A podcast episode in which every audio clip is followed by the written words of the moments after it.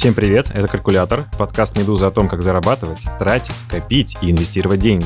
И мы его ведущие. Наталья Грибуля, которая заболела и хрипит сегодня, поэтому если вы услышите в какой-то момент пожилого и кашляющего мужчину, знайте, что это я, предприниматель, автор телеграм-канала о финансовой грамотности, это тоже считается.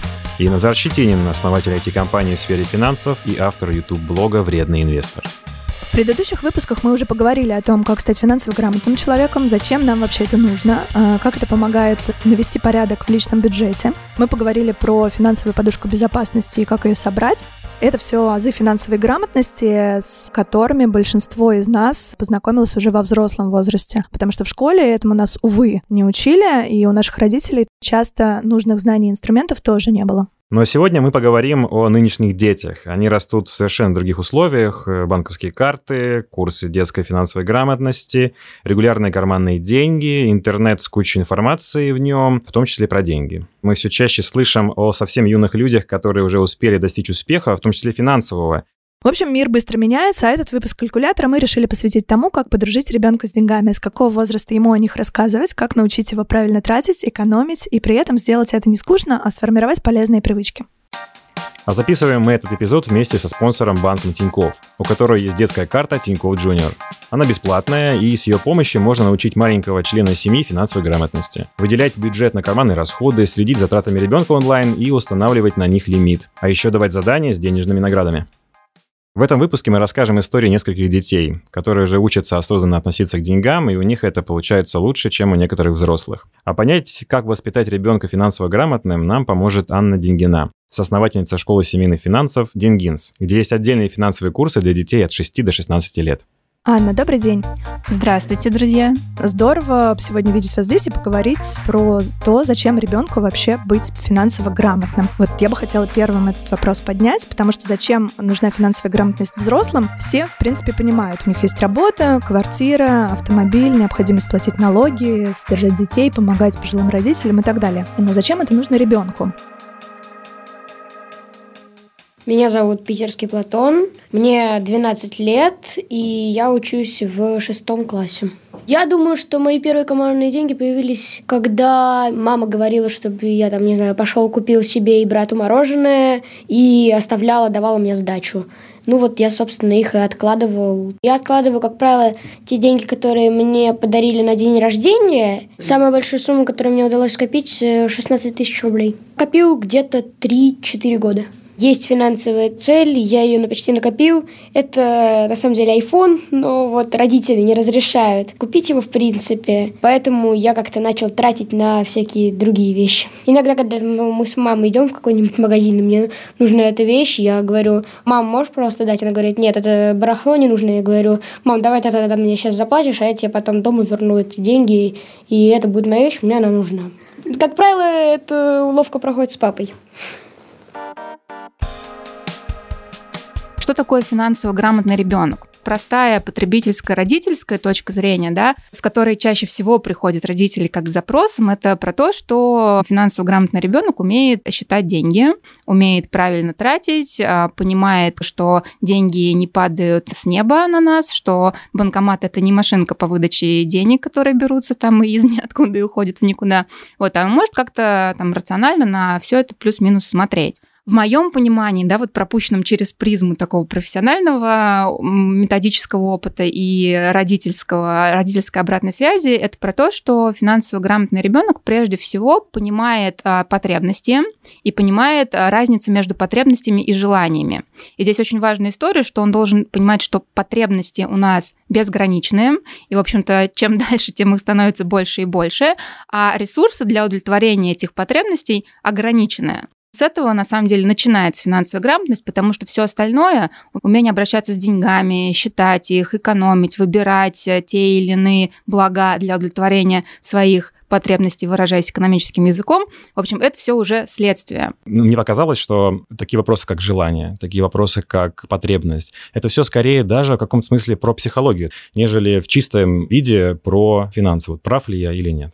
Да, вы абсолютно правы, и вся история про деньги и про экономическое мышление, она начинается с психологии в том числе, с осознанности, с понимания своих эмоций, с понимания того, как эмоции вообще рулят нашим потребительским поведением. А в нашей текущей реальности, собственно, эмоции очень сильно рулят нашим потребительским поведением, потому что большое количество рекламы, профессиональные маркетологи, которые умеют уже достучаться до наших совсем таких подноготных потребностей. И действительно это все давит на взрослых, давит на детей с совсем маленького возраста. И мой сейчас практический пример про то, что мой 2-летний ребенок уже точно сформировал себе потребительское облако брендов и знает точно, творожки какого бренда он будет покупать. Давайте подробнее поговорим про возраст. Вы рассказываете сейчас историю про то, что дети с раннего возраста как бы вынуждены взаимодействовать с миром финансов.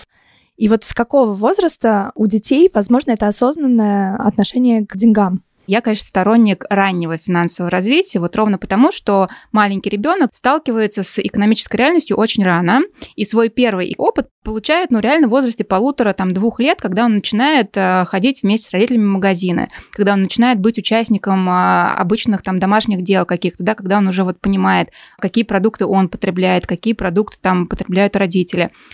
Опять же, пропускать через свою призму, я с 1,5 лет примерно со своим ребенком начала эти вопросы прямо обсуждать, проговаривать, ходить в магазин со списком, показывать ему, вот смотри, мы покупаем вот это, вот это, вот это, вот это. Вот, и к своим 2,5 он может сам уже сформировать свою потребительскую корзину, взять с полки то, что ему нужно, поучаствовать немножко в полезных продуктах, которые мы покупаем на всю семью. То есть ребенок все это понимает.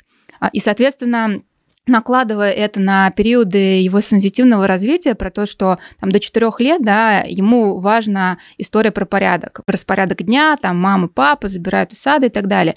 И отношение к семейному бюджету, к распределению денег, это же тоже очень сильно про порядок, про дисциплину. Поэтому я искренне верю, что ребенок уже до 4 лет должен в своей голове выстроить эту систему правильного распределения денег. И он это может согласно своим ступеням развития. И потом уже постепенно подгружать его в самостоятельность, хождение по магазинам и так далее.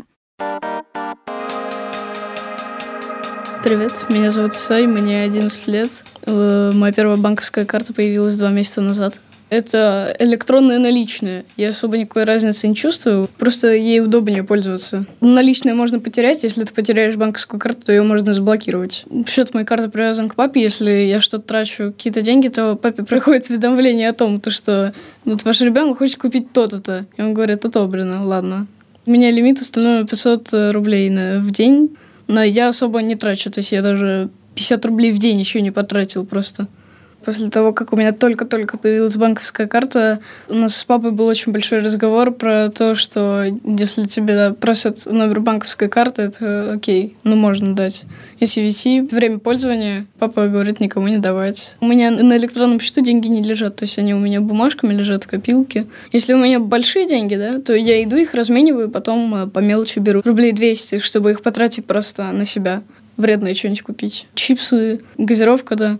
И все, в принципе, я больше ничего не покупаю. Жвачки иногда, и все. Самый популярный вопрос про карманные деньги.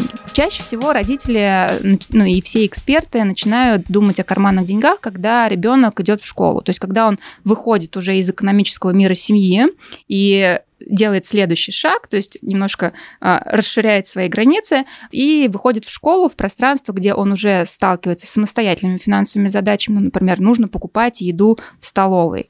По карточкам, да, по браслетам, за наличные. То есть так или иначе он уже этот опыт получает прям самостоятельно и физически.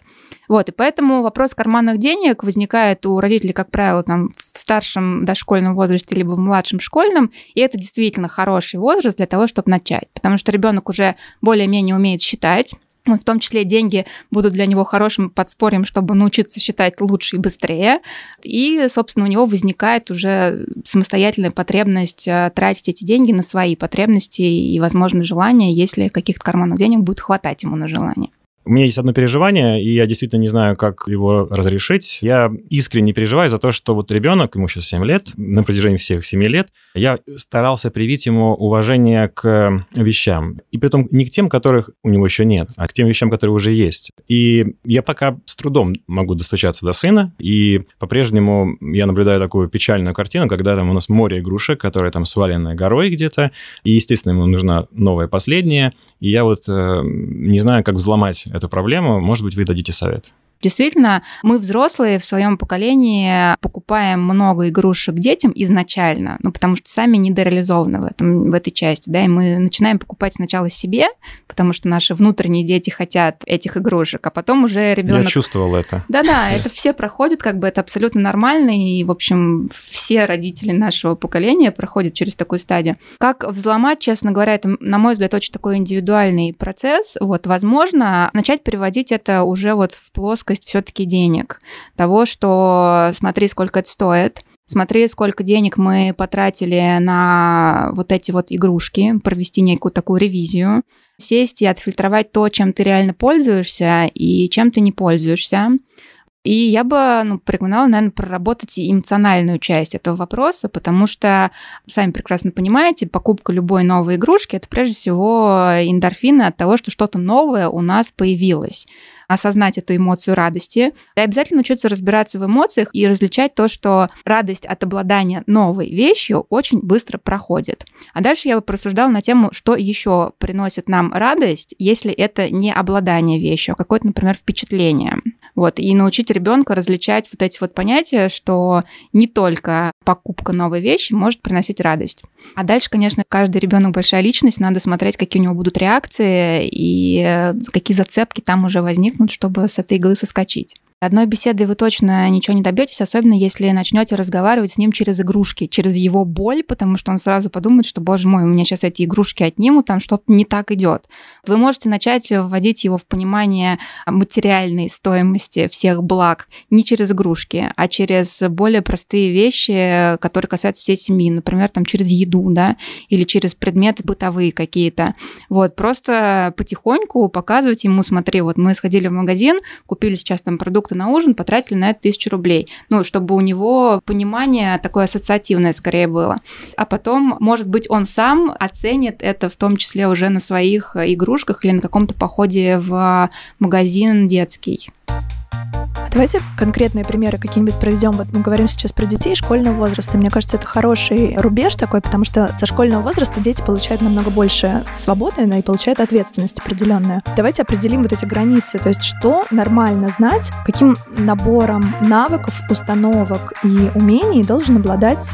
Ну, давайте не будем говорить «должен», да, а может обладать финансово грамотный школьник. Угу. На мой взгляд, к этому возрасту, к выходу школы, ребенок точно должен понимать, чем отличаются потребности от желаний, какие базовые потребности у него есть. Что... То есть нормально каждую неделю хотеть новую игрушку, ненормально каждую новую неделю ее покупать. Да, нормально хотеть, ненормально покупать. То есть к 7-летнему возрасту ребенок, если с ним об этом говорить, он может это понимать. А дальше он должен понимать, на мой взгляд, может понимать в целом про семейный бюджет, что есть доходы, которые приходят в семью, потому что мама, папа работает, что есть расходы, которые уходят на обязательные платежи. А вот это должно быть абстрактно или можно ребенка прямо посвятить? Можно посвятить. Там... Обычный вопрос, говорить ли конкретные цифры или нет, да, и это такой, спорный вопрос. Ребенок в этом возрасте может еще не понимать такой величины. Поэтому можно говорить абстрактно, но серии, вот смотри, у нас есть зарплата, деньги, которые к нам приходят, мы распределяем ее вот так, вот так, вот так. Можно там продемонстрировать это на примере апельсина, как дольки апельсина разделяются. Вот точно так же у нас долька на обязательные коммунальные платежи, долька там на выплаты по кредитам, например, потому что мы машину в кредит условно купили. Там у каждой семьи своя история, но у всех есть обязательные расходы, есть какие-то дополнительные расходы. Вот, ребенок в 7 лет может это понимать на уровне категорий. Дальше ребенок уже может понимать, что не все, что он хочет, можно сразу купить, как на уровне своих каких-то хотелок, так и на уровне хотелок семьи. То есть из серии не можем мы сразу весь доход, который пришел, потратить на отпуск. Нам нужно откладывать каждый месяц на эту большую цель. Точно так же, как не можешь ты купить там новые лего за 5000 рублей, потому что твоих карманных денег, если уже к этому возрасту они даются, не хватит на это. То есть ребенок может понимать, что нужно ждать, откладывать, ограничивать себя в чем-то, чтобы накопить. И последнее, что он может уже понимать, такие базовые вещи реально из финансового мира. Он может уже быть знаком с банком, как с учреждением, куда родители ходят для решения своих определенных задач, что есть банковская карта, есть банкомат, как это работает с точки зрения безопасности в том числе. История про безопасность делегирует ему ответственность. И, конечно, физический материал, деньги, наличные, монеты, банкноты, признаки подлинности, вот он тоже к этому этому возрасту уже хорошо может разбираться в этом. Ребенку можно завести специальную банковскую карту «Тинькофф Джуниор». Это детская карта со взрослыми функциями. Например, ребенок сможет получать баллы за свои покупки, а потом тратить эти же бонусы на другие покупки. Оплачивать мобильную связь и интернет, снимать наличные и делать переводы. А еще откладывать деньги и получать с них проценты, ведь к карте привязан накопительный счет с 5% годовых на остаток. Чтобы оформить карту Тинькофф Джуниор, перейдите по ссылке l.tinkoff.ru/juniormeduza, и саму ссылку вы найдете в описании подкаста. Смотрите, а как научить ребенка пониманию, что какая-то стоимость покупки – это много или мало? Вот это соотнесение. Сравнительная штука, которая приходит в голову ребенка через цепочку потребительской стоимости. Это тоже можно заложить лет в 5 и закладывается, как на примере того, что все стоит денег, потому что это как-то было произведено.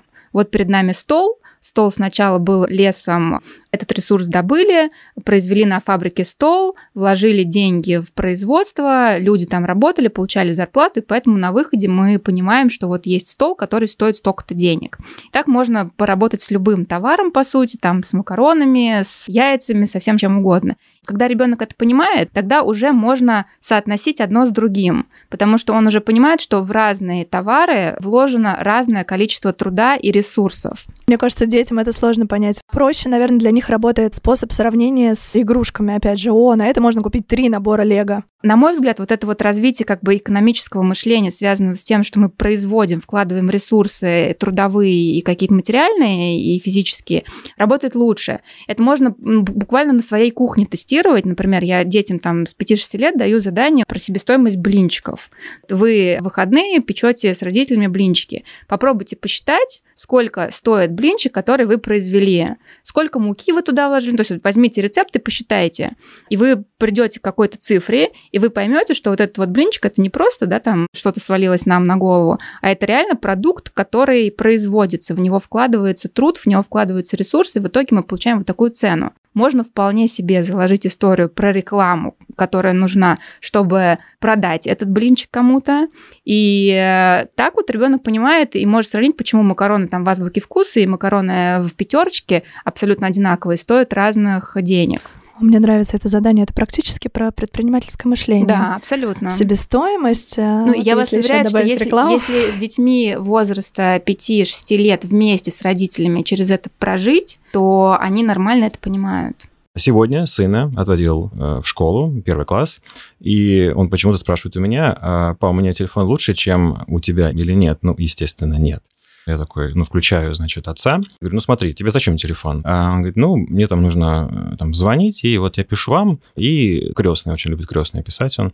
Я говорю, понятно, мы за твой телефон, чтобы он это умел делать, мы заплатили 2500 рублей. Мой телефон нужен мне для этого же, но при этом стоит 60. Получается, что твой телефон хороший, а я вроде как, по-моему, дурак. И вот я вижу, он такой улыбается, ему очень понравилась эта идея, что папа затупил.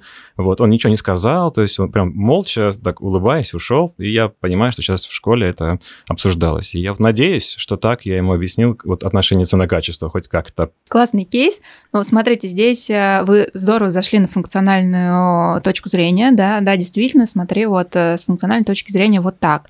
И дальше очень классно ваша история про то, что вы признаете, кто вы есть в своем потреблении, и это честно, и это тоже опыт, который ребенок может для себя взять и понять, окей, папа переплатил за бренд, и это нормально, и когда я буду зарабатывать сам, я тоже могу позволить себе переплачивать за бренды. Меня зовут Диана, мне пару месяцев назад исполнилось 18 лет. Я около месяца назад переехала в Москву, поступила в университет Высшей школы экономики и сейчас учусь на рекламе и связи с общественностью. Я работаю 2,5 года онлайн-менеджером, то есть я принимаю заказы, общаюсь с клиентами, с поставщиками. А вторая работа – это скорее как подработка. Я работаю продавцом-консультантом в шоуруме. В Екатеринбурге работала и в Москве в той же компании. В месяц я получаю 25 тысяч на одной работе и около 40 на второй. Первые деньги, которые я стала получать, я их вообще не тратила, сразу же начала копить и купила iPhone. Это была моя первая финансовая цель, и я ее сразу же закрыла. Самая большая сумма, которую мне удалось скопить, это 95 тысяч. Я скопила их примерно за 2 месяца и на эту сумму купила MacBook. как только устроилась на работу, я ходила на различные курсы и оплачивала их. И они, в принципе, практически съедали всю мою заработную плату, но я понимала, что мне это нужно. Мое обучение оплачивают родители, а проживание и все остальные траты на мне. Есть определенный круг проблем у современного человека, с которым он не может справиться, там, откладывать деньги, питаться правильно, ходить к врачу периодически. Это то, что каждый из нас может делать каждый день, но не делает просто потому, что откладывает. И мне всегда хотелось как будто хакнуть эту систему и сделать так, что вот, я с 15 лет буду работать, вот все отклады, я начну работать сейчас, я буду откладывать деньги, я буду покупать это. И мне как будто хочется всех обойти, обогнать в этой гонке, питаться правильно, делать это. Поэтому я так и решила, что буду вот откладывать деньги, копить, и почему нет, помогать родителям с 18 лет. Классно же. У нас всегда так в семье. Если ты хочешь чего-то, ты должен сделать. Я переходила, например, в другую школу, я переезжала в другой город, в вуз, и это всегда было так, что ты можешь учиться в техникуме рядом с домом. Если ты хочешь чего-то большего, ты делаешь это. Ты оплачиваешь себе курсы, ты оплачиваешь себе переезд, ты делаешь все, чтобы туда попасть, потому что это твоя цель. Давайте поговорим про детей, которые намного старше, но до сих пор не овладели какими-то финансовыми навыками. Как родителям начать детей учить и не переживать о том, что что-то идет не так или какое-то упущено было важное время? Часто родители уже детей, которые в подростковом возрасте, 13-14 лет, понимают, что дети абсолютно не знают, как тратить, все их потребности и задачи и нужды так или иначе удовлетворяются родителями, там они не понимают, как вообще оплачивается ЖКХ, то есть вот ничего. И поэтому первое, что нужно сделать, родителю честно как бы сесть и понять, а в какой экономической реальности находится сейчас его ребенок, что он знает, что он не знает, и какая работа была проведена или не была проведена в семье по этому поводу. То есть такая как бы минутка осознанности и рефлексии. Потом, собственно, родителю надо задаться вопросом, а как вообще организована экономика домохозяйства в семье? Потому что, как ни крути, семья для ребенка – это главное место, где он проходит свой такой первый опыт. Начинается, продолжается, развивается все в семье, и поэтому родителю нужно оценить, а на каком уровне в семье все это хорошо или плохо организовано. И если ребенок еще не был вовлечен в семейный бюджет, и сами родители никогда не занимались семейным бюджетом, то есть не знают ответ на вопрос, сколько денег они тратят, какие у них планируются там расходы в будущем, какие у них планируются доходы в будущем, какие у них финансовые цели. То есть если вот этого упражнения в семье не было, то уместно всем вместе начать вот этим вот заниматься. Этим точно никогда не поздно начинать заниматься. Там, даже если вы уже все глубоко во взрослом возрасте и никогда этим не занимались, точно можно начать здесь и сейчас. Другой вопрос, что когда уже ребенок в подростковой стадии, да, когда уже взрослые сами осознают, что этим надо заниматься, это просто сложнее делать, а еще сложнее не бросить это дело, потому что бухгалтерией домашней не очень любим мы заниматься, не всегда понимаем, зачем это нужно, и там действительно много такой рутины. Нужно преодолеть какой-то вот этот вот инерционный этап рутины, чтобы увидеть результаты, изменения позитивные в своей семейной экономике, в своем семейном бюджете. Я вот слушал внимательно и постоянно вспоминал своего племянника, ему сейчас 12. О чем поговорить с ребенком в таком возрасте? Не знаю, может быть, дать ему совет там или как-то мотивировать на подработку, например. В этом возрасте уместно говорить и про подработку, и про инвестиции, и про то, как работают компании с точки зрения бизнеса, потому что в этом возрасте, кроме такого желания иметь больше товаров, услуг и денег, актуализируется еще и тема, связанная с некой профориентацией. То есть дети начинают более-менее как бы уже думать в сторону, кем они хотят быть там, и так далее. Подработка. Я не могу сказать, как бы нужно мотивировать или не мотивировать ей, потому что все дети разные, но развивать мысль о том, что ты своим трудом, своим каким-то ценностным внутренним миром можешь зарабатывать деньги, кем бы ты ни был. Даже если ты творческий там товарищ, который рисует, танцует и так далее, ты все равно должен понимать, что это твои навыки, которые нужно так или иначе двигать в сторону зарабатывания. Я не сторонник того, что нужно развивать предпринимательские навыки из серии «купил-продал» что-то, да. Мне кажется, что более правильно такая социальная позиция через ценностные личные характеристики, которые можно капитализировать. И то, что связано с финансовыми продуктами, с инвестициями, с более сложными, может быть, продуктами, мне кажется, детей тоже активно интересует. И если спросить их, что такое там биткоин, гораздо большее количество детей в 12 лет, чем взрослых, скажет нам, что такое биткоин. Но смысл в том, что здесь, конечно, надо их погружать на уровне пользования. Потому что в 12 лет у них может быть банковская карта, открытая к счету родителей. У них не может быть пока своей банковской карты, но этот опыт пользования точно уже должен случиться. В 14, по сути, ты получаешь паспорт, у тебя открывается возможность к своему банковскому счету, к своему брокерскому счету. Практически там уже любой продукт будет доступен за исключением кредитов. Про инвестиции дети тоже активно интересуются, и, на мой взгляд, это прикольно начинать, может быть, даже раньше об этом говорить, потому что, по сути своей, когда мы говорим про инвестиции, про вложения в ценные бумаги, это же тоже очень хороший экономический срез. Ну, на понятных им брендах можно объяснить, как работает вообще акция, что это такое. Детям, конечно же, очень интересно смотреть вот широко на любую компанию и понимать, что это на самом деле не только место, где ты тратишь деньги, но это бизнес, участником которого можно стать, покупая его акции, например. Я помню, когда я так объяснила своей довольно юной приятельнице-кондитеру, что она может владеть кусочком бизнеса, например, «Красного октября», она сказала «Вау!». Да, здесь возникает вот именно эта эмоциональная связь. Я объясняю, например, даже маленьким детям там, в 8, там, в 7 лет, что вот смотри, детский мир, куда ты ходишь, тратишь. Вот смотри, вот есть акция детского мира. Я объясняю, что такое акция. Да? Ну, по сути, как бы там два человека скинулись, и вот это удостоверяет то, поскольку они скинулись. Дальше мы заходим с ним в терминал там, или на брокерский счет, или просто в Google, или в Яндекс, смотрим, как меняется эта акция. Ну, и у него начинает уже немножко по-другому мировоззрение устанавливаться. Не то, что он пойдет сейчас инвестировать, но, по крайней мере, он увидел какую-то другую реальность. И в 8-9 лет дети это уже схватывают так или иначе. Фантастика.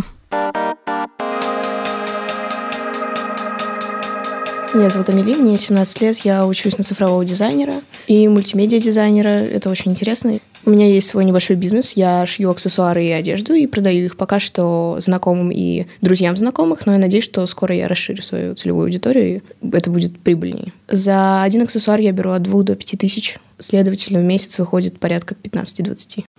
Деньги, которые я зарабатываю, чаще всего я трачу на какие-то мелкие траты по типу транспорта, еды, но 50% я откладываю, вот, а потом трачу их на что-то, что мне нравится внезапно. Я откладываю свои деньги наличными, потому что я считаю, что так это будет надежней. Для выгодных вложений у меня есть мама, и если мне нужно что-то собрать и приумножить, я обращаюсь к ней, потому что она в этом разбирается, и я доверяю ей этот вопрос, потому что пока я не до конца разобралась в этой истории. Я могу сказать, что на 70% я сейчас на данный момент могу себя обеспечить точно. Я считаю, что когда начинаешь сам зарабатывать какие-то деньги, ты уже автоматически относишься к ним осознаннее, чем когда тебе дают их родители, потому что если ты не работаешь, ты не знаешь, как их получить. Следовательно, ты не можешь понять, сколько труда это стоит, и тратишь их впустую, как по мне. У меня есть финансовая цель на ближайшие 3-5 лет – это развивать свой бизнес и уже на деньги, которые будут приходить от бизнеса, заработать на машину, да. Я хочу автомобиль свой, на свои деньги, не подаренный, а полностью купленный и желательно новый. Мне кажется, я смогла бы накопить за 3 года точно. Это же история про мышление. То есть у вас либо мышление инвестора и человека, который вкладывает, в том числе, свое будущее, либо вам нужно во взрослом возрасте преодолевать уже массу своих барьеров на тему того, что сейчас я поднакоплю, решу все свои проблемы, связанные с текущим потреблением, да, там, ну, не решите. Надо переключить голову. А переключить голову лучше всегда, когда она еще чистая, то есть в подростковом возрасте. Еще один важный вопрос, который тревожит родителей. Некоторые родители платят детям либо за выполнение работы по дому, вынести мусор, убраться, навести порядок в своей комнате и так далее. Некоторые применяют эту систему поощрений за академическую успеваемость. То есть 5 стоит столько-то, 4 стоит столько-то, 2 минус столько-то. Я, например, категорически против такого подхода, но я хотела бы послушать другие мнения и экспертное мнение. Может быть, я не права, и, может быть, это, наоборот, полезная практика, потому что она прививает ребенку привычку к оплачиваемому труду. Да, спасибо за вопрос. Это действительно частый тоже вопрос, который задают и который витает в воздухе.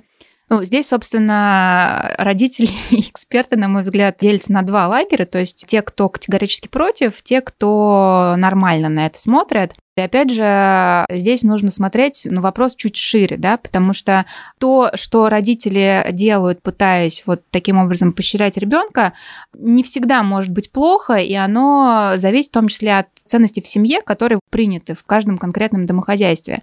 Я лично видела примеры семей, которые платят, И это было нормально. Плата за оценки, была просто аналогом карманных денег. И я тогда была тоже таким сильным противником всей этой идеи, и когда посмотрела на эту уважаемую семью из банковского сообщества, подумала, как-то странно. И после этого случая я, в принципе, перестала прям однозначно говорить, что можно, что нельзя, потому что это история каждой отдельно взятой семьи, и не исключено, что где-то это прививается нормально.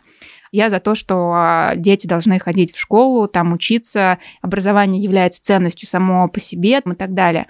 Точно так же, как и домашний труд, вклад в общее домохозяйство, это должно быть на уровне помощи, это должно быть пониманием того, что мы все работаем над нашим домом, у нас у каждого свой посильный вклад. Что важно понимать чуть шире, у ребенка по-любому должны быть свои карманные деньги, да?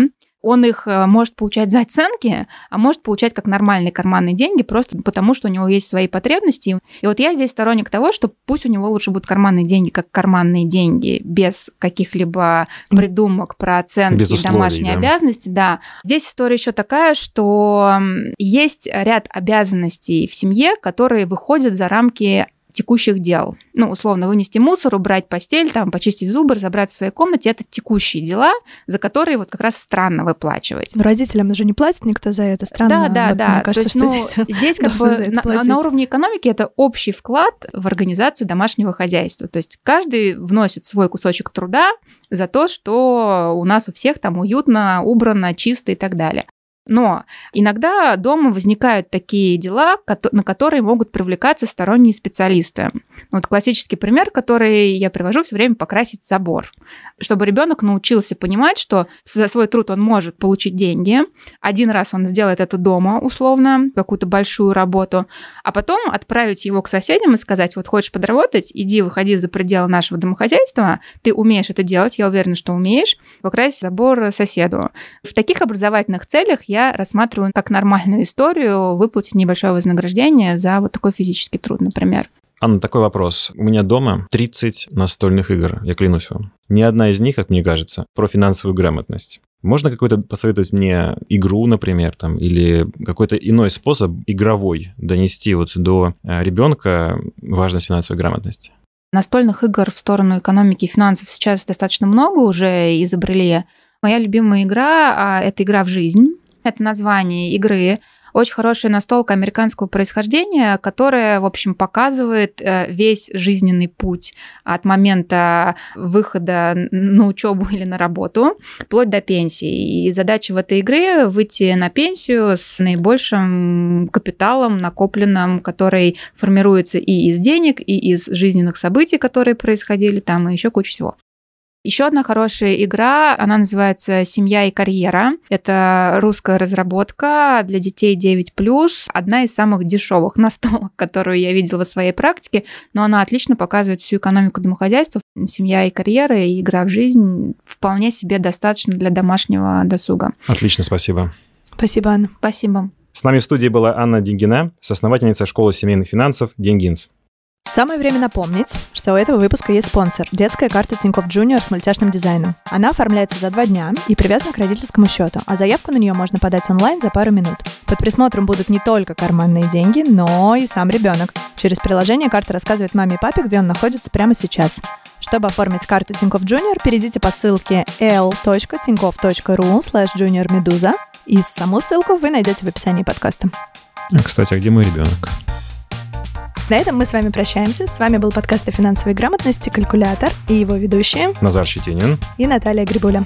Подписывайтесь на нас и другие подкасты «Медузы», чтобы не пропустить новых эпизодов. Мы есть на всех основных платформах: в iTunes, Apple Podcasts, Яндекс.Музыке, Castbox и Букмейте. Ссылки на наши страницы вы найдете в описании эпизода. А еще мы выкладываем наши выпуски на YouTube-канале «Медузы». Встретимся на следующей неделе, а пока можно послушать другие подкасты «Медузы». Например, новый подкаст про русский язык, который называется «Так, что я не могу его произнести». Розенталь и Гильденстерн. А еще стартовал 2-й сезон подкаста «Сперва ради». Найдете чем заняться. Пока-пока. Пока-пока.